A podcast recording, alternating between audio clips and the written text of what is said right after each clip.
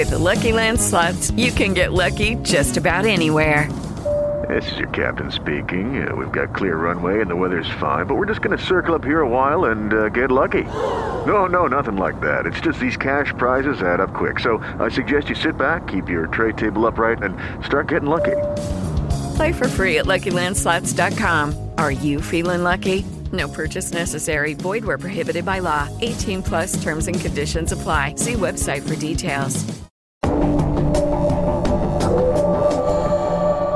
Nos ocupamos de esta guerra entre Rusia y Ucrania eh, que ayer eh, inició hora nuestra, comenzó este jueves, por eso pasa la historia eh, como jueves 24, el inicio de esta nueva conflagración mundial. Hacía tiempo que no teníamos eh, un impacto de esta naturaleza guerras de bajo perfil, guerras que aún no han concluido y creo que no van a concluir, guerras que empezaron y los imperios han abandonado, Estados Unidos y todo lo que sabemos y lo que han dejado atrás es tremendo. Todavía, todavía eh, hay malos recuerdos de la guerra de Bosnia y Herzegovina. Eh, también por un tema territorial y de todo como ha empezado este. Pero para hablar un poquito más eh, a profundidad del tema, con más autoridad, hemos invitado a dos grandes amigos para hablar de los perfiles de esta de, esta, de este conflicto entre Rusia y Ucrania, históricos, geopolíticos, sociales, eh, territoriales y por supuesto también económicos. La perspectiva de dos grandes amigos que nos acompañan eh, en nuestro magazine, el politólogo Elvin Calcaño Ortiz y el economista Fabricio Gómez Mazara. Bienvenidos jóvenes, a esto no tiene nombre.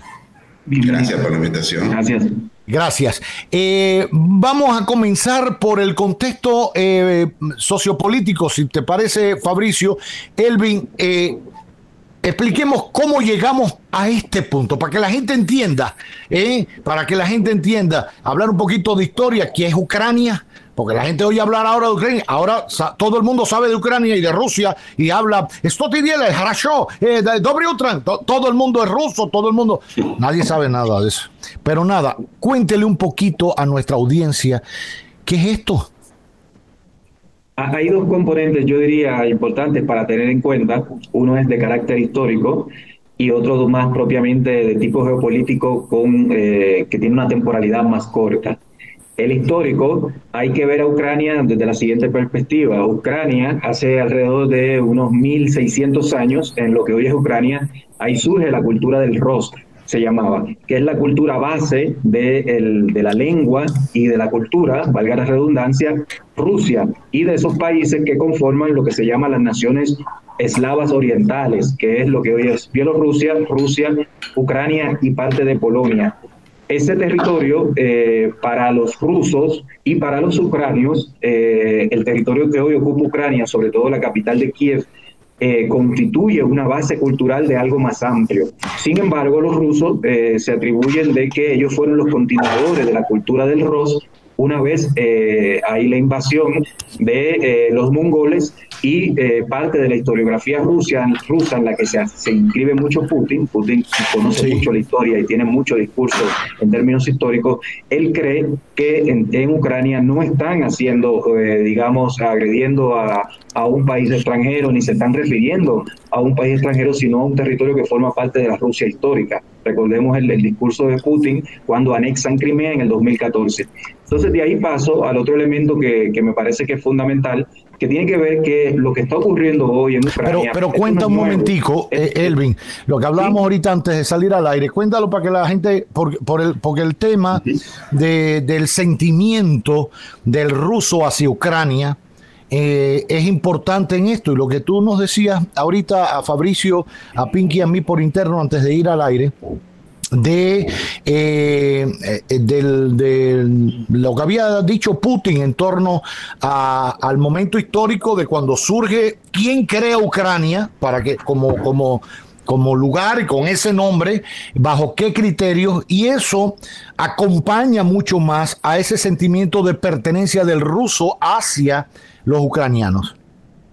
para muchos rusos, y Putin eh, forma parte mucho de eso, hay que conocer la biografía del personaje, eh, Ucrania es un territorio que les pertenece y que con el presidente actual Zelensky está tratando de entrar en una negociación con la OTAN, que eso traicionaría toda una historia y una cultura.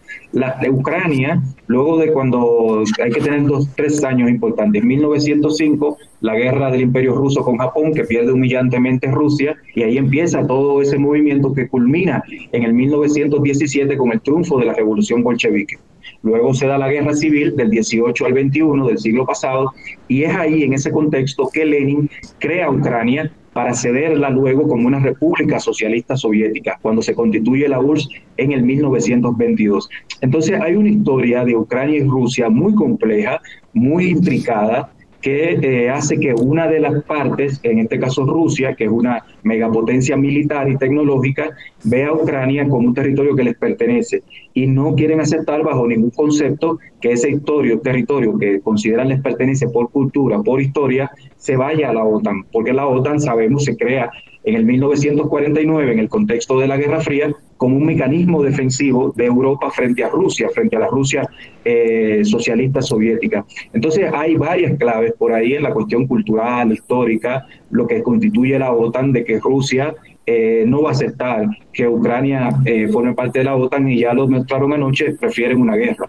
Sí, bueno, eh, para, para, cerrar esa, esa parte ahí histórica y de antecedente, y bueno, ya incluir el tema de la OTAN le da el, el, tema eh, geopolítico a esto. Yo recuerdo, yo estuve en Ucrania en el año 1989, complicado con el tema... De, de, todos los movimientos en, en, la extinta Unión Soviética.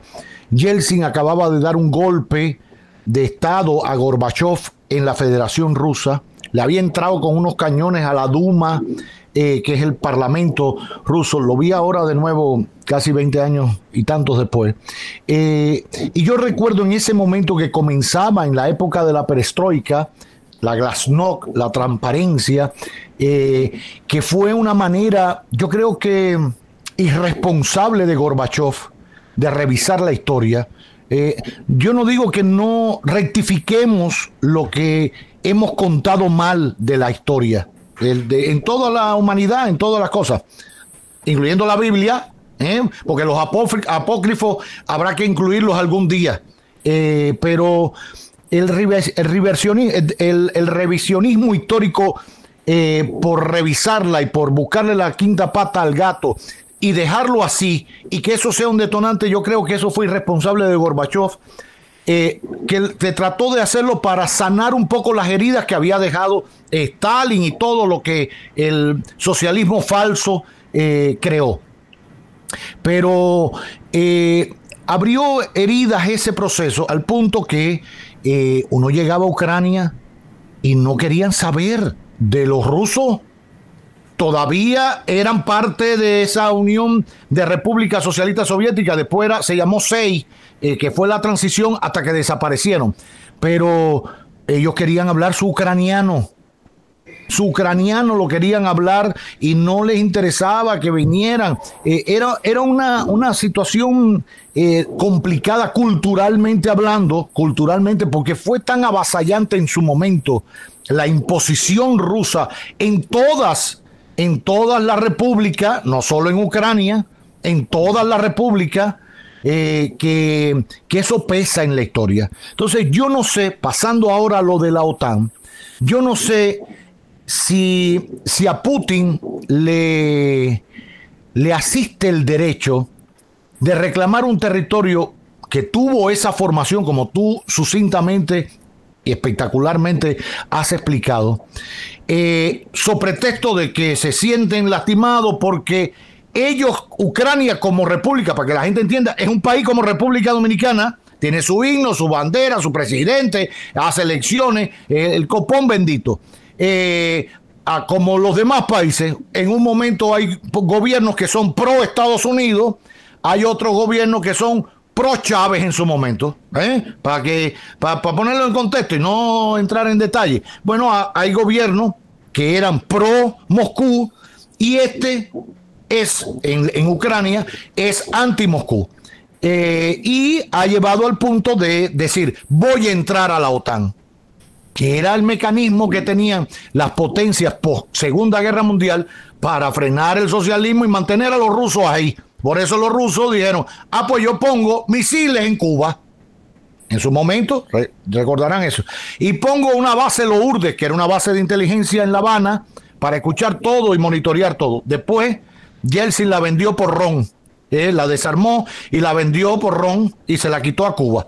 Eh, para venderla, porque ya, porque somos amiguitos, eh, Reagan, Yeltsin, todos amiguitos. La locura, la falta de ideología, la falta de todo en ese disparate. Tiene, le asiste derecho a Putin presentar el problema desde esa naturaleza histórica, porque Ucrania es nuestra históricamente. ¿No tiene derecho Ucrania a pertenecer a la OTAN? Lo que pasa es que si vamos, a, si vamos a respetos históricos, quizá entonces eh, la historia moderna no existiría. O sea, tenemos una historia pasada entiendes que, no podemos sustentar las acciones de la actualidad en base a, lo que éramos antes, porque entonces habría que replantearse el mapa mundial de arriba abajo. Y cualquiera se creería con, con, derechos a reclamar cosas que hace 300 años eran suyas. ¿Entiendes? Si arrancamos por ahí, no sé, creo yo, no sé qué opina Elvin. Sí, yo, yo estoy de acuerdo, no, no hay derecho para eso. Eh, lo que está ocurriendo es una agresión sobre un país independiente y digamos soberano formalmente. Eh, y ahí yo lo que yo lo que, lo ataría, lo que dije hace un rato de la historia, con esta otra parte más corta, que es lo geopolítico propiamente. La, la historia y la cultura pesan, digamos, ¿no? Y hay que tenerlo en cuenta. Pero ¿qué ocurre? En el 2014, en Ucrania había un presidente prorruso. Fue sacado del poder por una serie de revueltas y, y entró Zelensky, el presidente actual, que es antirruso. Entonces, aquí hay que tener el primer punto en cuenta, a mí me parece, es que la geopolítica seguía por una racionalidad y objetivos de interés. Entonces, aquí nadie está buscando ideales, nadie está buscando democracia ni el bien. Aquí hay potencias chocando en Ucrania por intereses. Estados Unidos le interesa que Rusia esté concentrada en su seguridad para que no se pueda proyectar económicamente y así concentrarse en China. Y a Rusia le interesa controlar Ucrania porque saben desde la Segunda Guerra Mundial que ese flanco de Ucrania es, es la clave para que no puedan llegar hasta Moscú sus potenciales enemigos. Entonces, esto es una cuestión de intereses. Putin lo que está buscando es un interés de la seguridad rusa y lo va a hacer a expensa del pueblo ucraniano, que ya hay alrededor de 44 muertos, la mayoría civiles, que están saliendo los informes. Veremos no a partir de los próximos días que hay más muertos en ese sentido. Entonces, esto no es una cuestión de el bien contra el mal, de la democracia, el clivaje democracia-libertad. Ese marco de la Guerra Fría hay que superarlo y hay que ver esto como potencias en el contexto del siglo XXI y las complejidades del mundo actual luchando por sus intereses. Y cerraría con dos puntos que yo creo que son clave en la geopolítica, que es que hay que ver las sanciones que le pongan a Rusia esta tarde, luego de la reunión del G7 que está haciendo Biden con los presidentes de las mayores potencias económicas del mundo, y hay que ver si esas sanciones van sobre el gas ruso, que Europa consume alrededor del 40% de su es ruso. Otro punto eh, tiene que ver que a mí me parece clave. Recuerden, Putin, Putin anoche dijo que esta acción militar se hace para dos cosas, él dijo, desmilitarizar Ucrania, habrá que ver qué quiere decir con eso, y desnazificar Ucrania. En Ucrania, a partir de 2014, se constituyeron grupos de ideología nazi que forman parte de muchos gobiernos locales hoy día en Ucrania. Y esos grupos hicieron varios actos militares en el Donbass, que es la región de Lugansk y Donetsk, que ayer se declaró independiente y Putin la reconoció como tal. ¿Y por qué yo creo que esto es importante? por el factor Israel. Zelensky, el presidente de Ucrania, es judío. Sus abuelos murieron en el holocausto. Y en Israel, alrededor del 38% de su población actual es de origen ruso. Son personas que a partir del 1991, cuando cae la Unión Soviética, se fueron a Israel porque eran judíos. Y a través del Aliyah, ¿no? la ley en que Israel de que todo judío que llega allí le dan la nacionalidad. Entonces, la posición de Israel que es ambivalente normalmente frente a Rusia porque tiene una población que eh, lee ruso todavía, en Israel se publican periódicos en ruso incluso. Entonces hay que ver Israel en tanto aliado a Estados Unidos en Medio Oriente en tanto Putin está hablando en términos de desnazificar, cuál va a ser ese posicionamiento, cómo se va a encuadrar esa situación ahí. Entonces hay un factor geopolítico donde Israel va, me parece, jugar un papel clave y por otro lado habrá que ver, como decía un principio, a dónde apuntan las sanciones que ponga la OTAN y cómo eso se traduce en términos no de esas economías europeas, que eh, Fabricio va a hablar de eso ahora, me imagino, y eso va de alguna manera a permitir que podamos ver esta cuestión más hacia adelante, porque es muy temprano, esto empezó anoche. Habrá que ver más adelante cuál va a ser el escenario nuevo de negociaciones geopolíticas en términos de seguridad, que es lo que va a plantear Rusia, y económicas.